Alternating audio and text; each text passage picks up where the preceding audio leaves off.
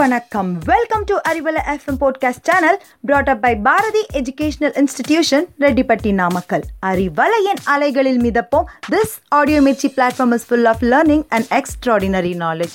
So don't miss, stay tuned. தொடர்ந்து இணைந்திருப்போம். இது உங்களுக்கான பாரதியின் அறிவலை பாட்காஸ்ட். தோறும் நாயன்மார் கதை கேட்கும் நல்லோர்க்கு அடியவனின் அன்பான வணக்கம்.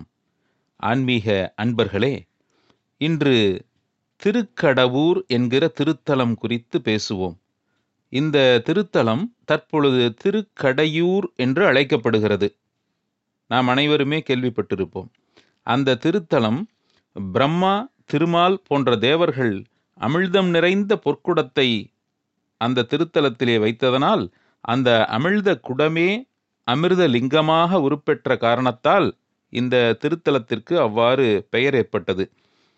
பால்மணம் மாறாத பாலகன் மார்க்கண்டேயனின் அன்புக்காக கட்டுப்பட்ட எம்பெருமான் காலனையே தம் காலால் உதைத்த புனிதமான தலமும் இதுவே. இந்த தலத்தில் வாழ்ந்து வந்த அடியவர்கள் பலருள் கலயனார் என்பவரும் ஒருவர். தூய உள்ளமும் நல்ல நெறியும் சிறந்த பக்தியும் அமையப்பெற்ற கலயனார் இறைவனுடைய திருக்கோவிலுக்கு குங்கிலிய தூபமிடும் திருத்தொண்டினை பக்தி சிரத்தையோடு செய்து வந்தார். குங்குலியம் என்றால் என்ன ஐயமிழலாமே. நாம் இப்பொழுது தூப தீப ஆராதனைகள் காட்டி இறைவனை வணங்குகிறோம். அதிலே தூபம் என்பது சாம்பிராணி போடுவதை குறிக்கும்.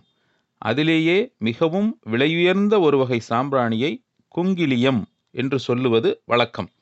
அந்த குங்கிலியத்தால் இறைவனுக்கு நாள்தோறும் அபிஷேகம் செய்வது கலயனாருடைய வழக்கம். அவர் தன்னுடைய குடும்பத்தினுடைய பொருளையெல்லாம் இழந்து நாள்தோறும் ஆலயம் முழுவதும் இந்த குங்கிலிய கைங்கரியம் செய்து வந்தார். இறைவனுடைய லீலையால் அவருடைய குடும்பத்தில் வறுமை தாண்டவமாடத் தொடங்கியது. வறுமையையும் ஒரு பெருமையாக கொண்டு மனம் தளராமல் தமது திருத்தொண்டினை நாள்தோறும் சிறப்பாக செய்து வந்தார். நாளுக்கு நாள் வறுமை வளர்ந்தது. நிலங்களை விற்றார், கன்று காளைகளை விற்றார். அப்படியிருந்தும் அவருடைய வறுமை மட்டும் குறைந்தபாடில்லை. தம்முடைய வாழ்க்கை வசதிகளை கொஞ்சம் கொஞ்சமாக குறைத்து கொண்டாரே தவிர திருக்கோவிலுக்கு குங்குலியம் வழங்கும் திருத்தொண்டினை குறைக்கவே இல்லை. வறுமையின் நிலை கண்டு குடும்பத் தலைவி துயரடைந்தாள். பசியால் ஒட்டிய வயிறுகளுடன் கண்ணீர் விட்டு கதறும் குழந்தைகளை பார்த்து பார்த்து கலயனாரின் மனைவி புழுபோல துடித்தார். இறுதியில் அவர் ஒரு முடிவிற்கு வந்தார். கணவரை அழைத்தார். இந்த உலகில் எந்த பெண்ணும் செய்ய துணியாத ஒரு செயலை நான் செய்ய இருக்கிறேன் என்று கூறி திருமாங்கல்யத்தை கலற்றி அவரிடம் கொடுத்து, இதை விற்று நெல் வாங்கி வாருங்கள், குழந்தைகள் பசியால் துடிக்கின்றனர் என்று கேட்டுக்கொண்டாள். மனைவியின் செயலை கண்டு துடிதுடித்த கலயனார் வேறு வழியின்றி திருமாங்கல்யத்தை பெற்றுக்கொண்டு நெல் வாங்கி வருகிறேன் என்று சொல்லி புறப்பட்டார். தந்தை எப்படியாவது நெல் வாங்கி வருவார், தாயார் அதை பதமாக்கி சோறு சமைத்து போடுவார் என்று எண்ணி எண்ணி பூரித்து போன குழந்தைகள் அன்னையை அனைத்து மகிழ்ந்தன. கலயனார் திருமாங்கல்யத்தை விற்பதற்காக போய்கொண்டிருந்தார். ஆனால் அவருடைய சிந்தனையில் நெல் வாங்கும் எண்ணம் இல்லை. மறுநாள் கோவிலுக்கு குங்குலியம் வாங்க வேண்டுமே என்கிற சிந்தனையே மேலோங்கி இருந்தது. அதற்கு ஏற்றாற்போல எதிரே வணிகன் ஒருவன் குங்கிலிய மூட்டையுடன் வந்து கொண்டிருந்தான். அந்த காலத்தில் பண்டமாற்று செய்வது என்பது மிகவும் சாதாரணம். பசியால் வாடுகிற குழந்தைகளின் முகம் மறந்தார், மாங்கல்யத்தை கலற்றி தந்த மனைவியின் முகம் மறந்தார். இறைவனாருடைய திருமுகத்தையே தன் சிந்தையில் தேக்கி அந்த திருமாங்கல்யத்தை கொடுத்து குங்கிலிய மூட்டையை பெற்றுக்கொண்டார். நேராக கோவிலுக்கு சென்றார். கோவிலிலே அந்த மூட்டையை சமர்ப்பித்தார். அங்கேயே தங்கிவிட்டார். மனைவி மக்களையும் மறந்து போனார். கணவனார் வருவார் வருவார் என்று காத்திருந்த மங்கை நல்லால் மனம் சோர்வுற்றாள். நள்ளிரவாகிவிட்டது. என்ன செய்வதென்றே அவருக்கு புரியவில்லை. கணவர் வரப்போவதில்லை என்று எண்ணி ஏமாற்றம் கொண்டாள் அந்த தாய். பசியால் அழும் குழந்தைகளை மடிமீது போட்டுக்கொண்டு தாமும் சற்றே கண்ணயர்ந்தாள். குழந்தைகள் அழுவதற்கு கூட சக்தி இல்லாமல் போய்விட்டனர். ஆலயத்திலே குங்கிலிய மூட்டையோடு கலயனார், வீட்டிலே பசி களைப்போடு பிள்ளைகளும் தாயாரும். கங்கையை சடையிலே தாங்கிய அண்ணல் கலயனார் மனை மீது கருணை காட்டினார். அருள் ஒளி மறந்தது. அவருடைய வீட்டில் நெல்லும் மணியும் பொன்னும் பட்டாடையும் அளவிட முடியாத அளவுக்கு குவிந்தன. இறைவன் கலயனார் மற்றும் அவருடைய மனைவி இருவரது கனவிலும் தோன்றி, உங்களுடைய செல்வத்தை மீண்டும் உங்களுக்கே தந்தேன், தொடர்ந்து உங்களுடைய திருத்தொண்டை செய்து வருக என்று அசரீரியாக ஒழித்துச் சென்றார். கலயனார் திடுக்கிட்டு விழித்தெழுந்து வீடு நோக்கி சென்றார். அவருடைய மனைவி இரவென்றும் பாராமல் அப்பொழுதே உணவை பக்குவம் செய்ய தொடங்கினார். கலயனார் மகிழ்ச்சி பொங்க மனைக்கு வந்தார். மனைவி மக்களை கண்டார். வாரி அணைத்து மகிழ்ந்தார். இந்த எளியவனையும் ஒரு பொருட்டாக மதித்து ஆட்கொண்ட எம்பிராணியினுடைய கருணையை நான் என்னவென்று சொல்வேன் என்று கூறி நமச்சிவாய மந்திரத்தை சொல்லி பணிந்தார். குங்கிலிய கலயனார் என்று அவருக்கு பெயர் தோன்றியது. குங்குளிய கலயனாரது அன்பின் வலிமையையும் பெருமையையும் மேலும் உலகிற்கு உணர்த்த வேண்டிய எம்பிரான் அதற்கு ஏற்ப ஒரு திருவிளையாடலை நிகழ்த்தினார்.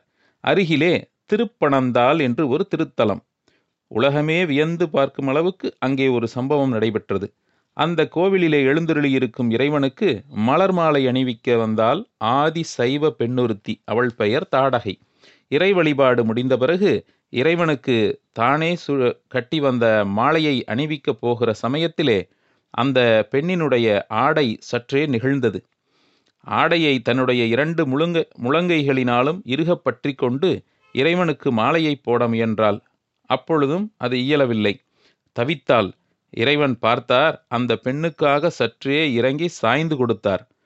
மங்கையும் மாலையை அணிவித்து மகிழ்வோடு சென்றாள். அது முதல் அத்திருத்தலத்தில் சிவலிங்கம் சற்றே சாய்ந்த வடிவமாக தோற்றமளித்து வந்தது.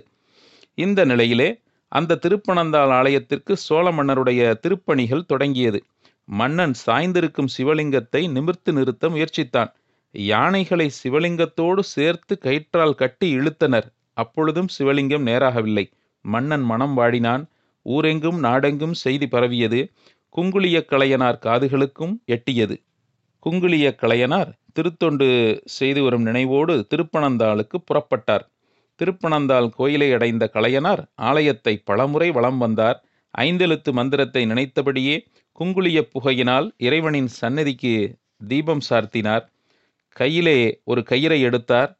அதன் நுனியிலே பூக்களால் ஆகிய மாலையை கட்டினார். பூங்கச்சு தயாரானது. அந்த பூங்கச்சினை சிவலிங்கத்தின் மேல் கட்டினார். அதனுடைய மறுமுனையாகிய கயிறை தன்னுடைய திருமேனியில் கழுத்திலே கட்டிக்கொண்டு பலமாக இழுத்தார். கயிறு இறுகினால் தன் உயிர் போய்விடுமே என்று கூட அவர் சிந்திக்கவில்லை. இறைவனுக்கு இந்த சிறு தொண்டினை கூட செய்ய முடியாவிட்டால் என் உயிர் இருந்தால் என்ன போனால் என்ன என்று துணிந்து இறைவனுடைய திருநாமத்தை சிந்தித்து அப்பணியை தொடர்ந்தார். அன்பு கயிற்றுக்கு இறைவன் அசைந்துதானே ஆக வேண்டும். தன் பக்தன் இழுப்பதை உணர்ந்த சிவனார் சற்றே நேரே நிமிர்ந்தார். மெல்ல மெல்ல சிவலிங்கம் பழைய நிலைக்கு வந்தது. கலையனார் கழுத்தில் போட்டிருந்த கயிறு அவருக்கு பூமாலையாக மாறியது. எம்பெருமானாகிய சிவலிங்கத்தின் மீது அவர் கட்டியிருந்த பூங்கச்சோடு சேர்ந்த கயிறு கொன்றை பூமாலையாக காணப்பட்டது. குங்குளிய கலையனாரின் பக்தியும் இறைவனை கட்டுப்பட வைத்த அன்பும் உலகெங்கும் பரவியது. மன்னனும் மக்களும் அவரை போற்றி வணங்கினர். அரசன் தொடர்ந்து ஆலயத்திற்கு திருப்பணிகளும் திருவிழாக்களும் நடத்தினான். கலையனாருக்கு மானியங்கள் கொடுத்து கௌரவப்படுத்தினான். பின் மனநிறைவோடு தன் நகர் சேர்ந்தான். அரசன் சென்ற பிறகும் கலையனார் அங்கேயே சில காலம் தங்கியிருந்து அரணாரை வணங்கி வழிபட்டு பின்பு திருக்கடையூரை அடைந்தார். திருக்கடையூருக்கு எழுந்தருளியுள்ள சீர்காழி பெருமான் திருஞான சம்பந்தனையும் திருநாவுக்கரசரையும் அழைத்து திருவமுது செய்கிற பாக்கியமும் இவருக்கு கிட்டியது. இந்த மண்ணுலகில் நீண்ட நாள் சிவத்தொண்டு புரிந்து புகழ்பட வாழ்ந்த குங்குளிய கலையனார் இறுதியில் இறைவனடி சேர்ந்தார். ஏதோ சிறு சாம்பிராணி போடுகிற வேலைதானே என்று எண்ணாமல் பக்தி சிரத்தையோடு செய்கிற எந்த சிறு செயலும் இறைவனால் அங்கீகரிக்கப்படும் என்பது இந்த நாயன்மாரினுடைய வாழ்விலிருந்து நாம் அறிய இயலுகிறது. அன்பானவர்களே, அறிவலையில் இணைந்திருப்போம். விடைபெறுவது நாராயணமூர்த்தி. நன்றி, வணக்கம்.